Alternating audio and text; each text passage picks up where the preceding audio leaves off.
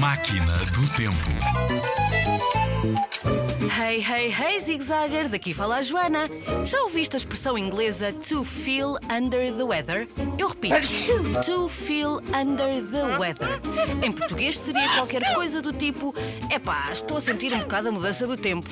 Significa sentirmos-nos mal, começarmos a sentir-nos doentes. Por isso já sabes, a partir de agora, quando começares a sentir aquela ranhoca de inverno, estás a sentir-te um bocadinho under the weather.